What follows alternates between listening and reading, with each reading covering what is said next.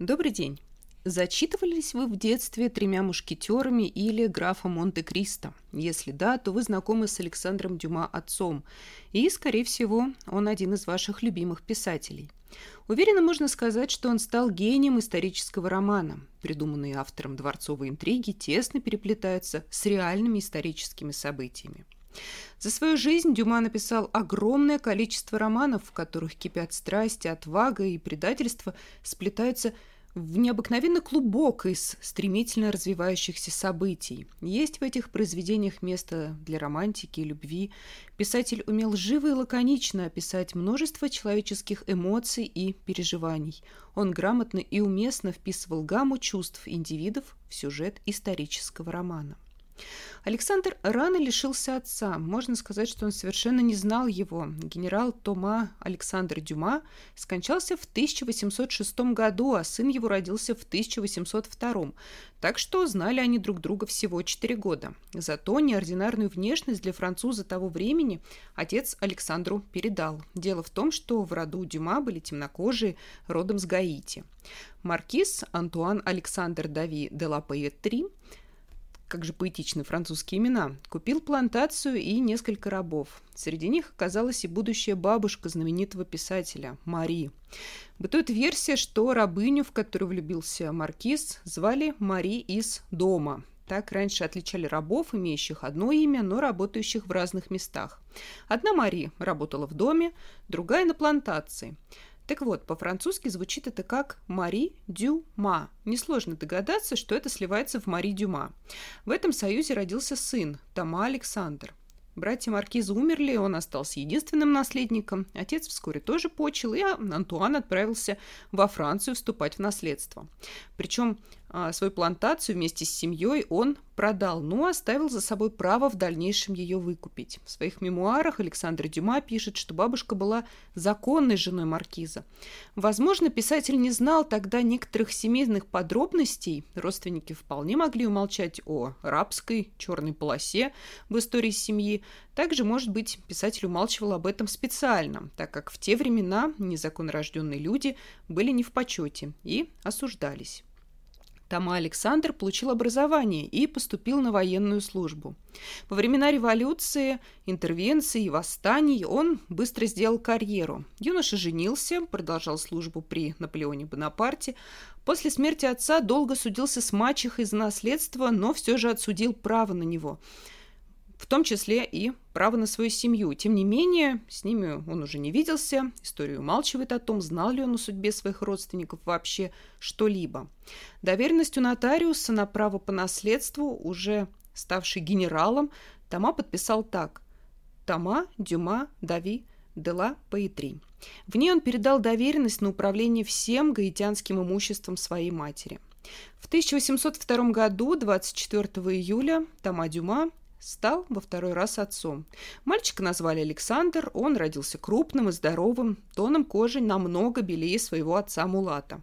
Сестра научила его читать, а друзья семьи охотно проводили время с мальчиком за чтением книг. Сам Дюма потом напишет в своих мемуарах. «Я был маньяком чтения, моя мания распространялась даже на газеты». Когда маленький Александр научился читать, все поняли, что у него фотографическая память. Он хорошо запоминал и мог пересказать целую страницу наизусть. После смерти деда семья жила на деньги от заклада по наследству, жили скромно и небогато. Тем не менее, когда Александр захотел учиться играть на скрипке в 9 лет, ему ее купили. У юного Дюма было хорошее телосложение, высокий рост и черные кудри.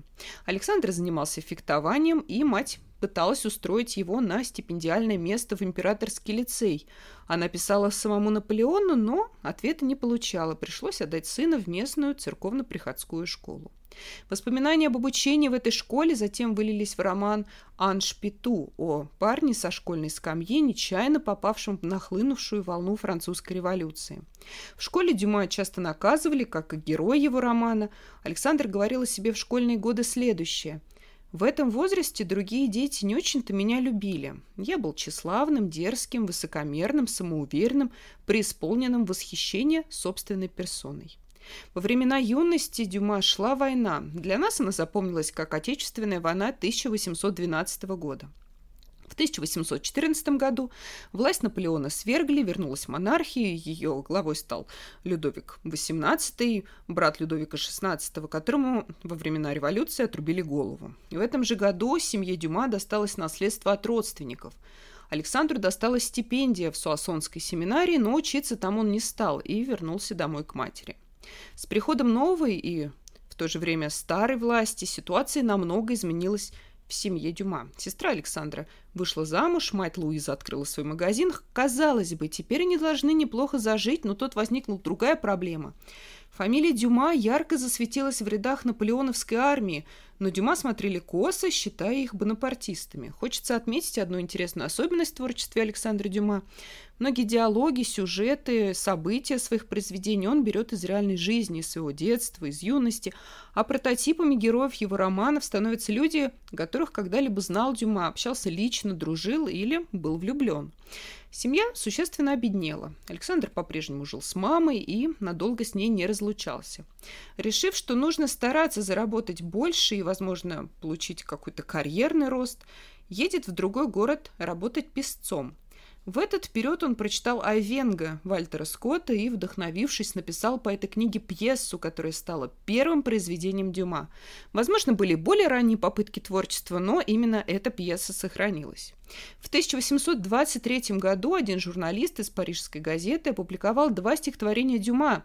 Тогда юный писатель решает сам поехать попытать счастье в столицу. Александр стал писать друзьям и сослуживцам отца. Один ответил и помог устроить молодого Дюма писцом в секретариат герцога Орлеанского. По совету образованного начальника секретариата близкого к культуре Александр начинает с упоением читать и приобретает кумира на всю жизнь в образе поэта Байрона. В Париже Дюма глубоко увлекся медициной, в том числе судебной, сдружился с одним молодым врачом. Это увлечение вылилось у Дюма в дальнейшем в сборник «История знаменитых преступлений», где очень подробно описывает пытки преступников на дознании. Надо отметить, что это одно из э, мрачнейших произведений автора. Читается очень тяжело, слишком много нелицеприятных деталей. Александру удалось проявить себя на службе у герцога Орлеанского благодаря фотографической памяти и красивому почерку. Ему назначили приличный оклад, наконец-то он твердо встал на ноги. К Дюма в Париж переехала мать, по карьере он стал быстро продвигаться. В это время у Александра рождается сын от Катрин Лабе, с которой у него случился роман, но официально отношения не были оформлены, вместе не жили, но сына Дюма поддерживал материально. Тогда он сам был еще слишком молод, чтобы заводить семью, хотя детей любил. После смерти генерала Фуа, который был благодетелем юноши, французские газеты разразились нелицеприятными речами о том, коснулось это и герцога Орлеанского, который был знаком с покойным. В связи с этим Дюма и ряд других юных поэтов стали писать элегии на смерть Фуа. Свое произведение Александр издал за свои деньги, и его заметили. Тогда писатель принялся творить в стиле политической поэзии. Он написал первое произведение в прозе «Бланш де Болье» или, как еще называли, «Ван Дейка». Эта новелла была политической и основанной на реальных исторических фактах. С этой поры началось стремительное движение Дюма по пути исторического романа. Вторым произведением в этом направлении стал рассказ Лоретта или «Свидание», затем последовала «Мари». Этими первыми произведениями Дюма обозначил свой стиль в прозе. Надо отметить, этот стиль был довольно мрачен и беспощаден героем. Джек Лондон саркастически замечал на этот счет. Какое счастье, что для людей, близких к отчаянию, существует утешительный Дюма. Настоящий успех начался с пьесы «Генрих III и его двор». Ее много ставили в театрах Франции, других странах и даже в России. Все французские газеты писали о новой постановке, даже последовали самые известные произведения автора. Тем не менее, Именно жизнь до успеха сформировала присущий стиль в творчестве Дюма, его взгляды и пристрастия. Многое для своих произведений он брал из реальной жизни и истории. На протяжении четырех лет из-под пера Дюма вышли ставшие мировыми бестселлерами романы. Как говорят историки, помогал Александру в написании книг Агюст Маке – Считается, что писатель дорабатывал уже написанные маки произведения и издавал под своим именем. Но это была не кража, а просьба самого Агюста, который рассчитывал на известность имени Дюма. Этими мировыми хитами стали потрясающий граф Монте-Кристо, несравненные три мушкетера, их продолжение 20 лет спустя, Викон де Брожелон, трилогия о гугенотских войнах, королева Марго, графиня де Монсерой, 45, две Дианы и прочие. В 1840 году был написан «Учитель фехтования», роман о русском декабристе, после чего в России его запретили, а Дюма очень хотел побывать в этой стране, но из-за цензуры теперь могли не пустить. Мечта писателя сбылась после смерти императора Николая I. В возвращении из российского тура Дюма написал путевые заметки, которые с интересом приняла французская публика. Ни один биограф Дюма не обошел стороной любвеобильность писателя. Он любил женщин, и они отвечали ему взаимностью. У Александра было много любовниц, жена, периодические симпатии и влюбленности – Видимо, харизмы у писателя было не отнять. Даже несмотря на то, что с возрастом его великолепная фигура исказилась, любовью женский пол его не обделял. Как мы уже знаем, сына Дюма поначалу не признавал, но общался. Тем не менее, все же признал его через семь лет после рождения. И стоит отметить, сын пошел в отца, унаследовав его талант в литературной сфере. Многие знают известный роман Александра Дюма «Сына» «Дама с камелиями». Писатель умер от инсульта в 1870 году, что вполне было предсказуемо при его телосложении, сформировавшемся к старости. Похоронили его в Невиль-де-Поле, но сын потом перезахоронил отца в его родном городе Великотре. После Александра Дюма отца осталось колоссальное наследие в виде его произведений. Среди людей, заинтересованной персоной Дюма, ходит одна легенда – Некоторые литературные историки считают, что Александр Дюма никто иной, как наш Александр Сергеевич Пушкин. Говорят, что поэт не был убит на дуэли, все это было инсценировкой, и чтобы избежать политических преследований, он эмигрировал во Францию. Что ж, надо отдать должное, некоторые невероятные какие-то схождения в этой истории есть.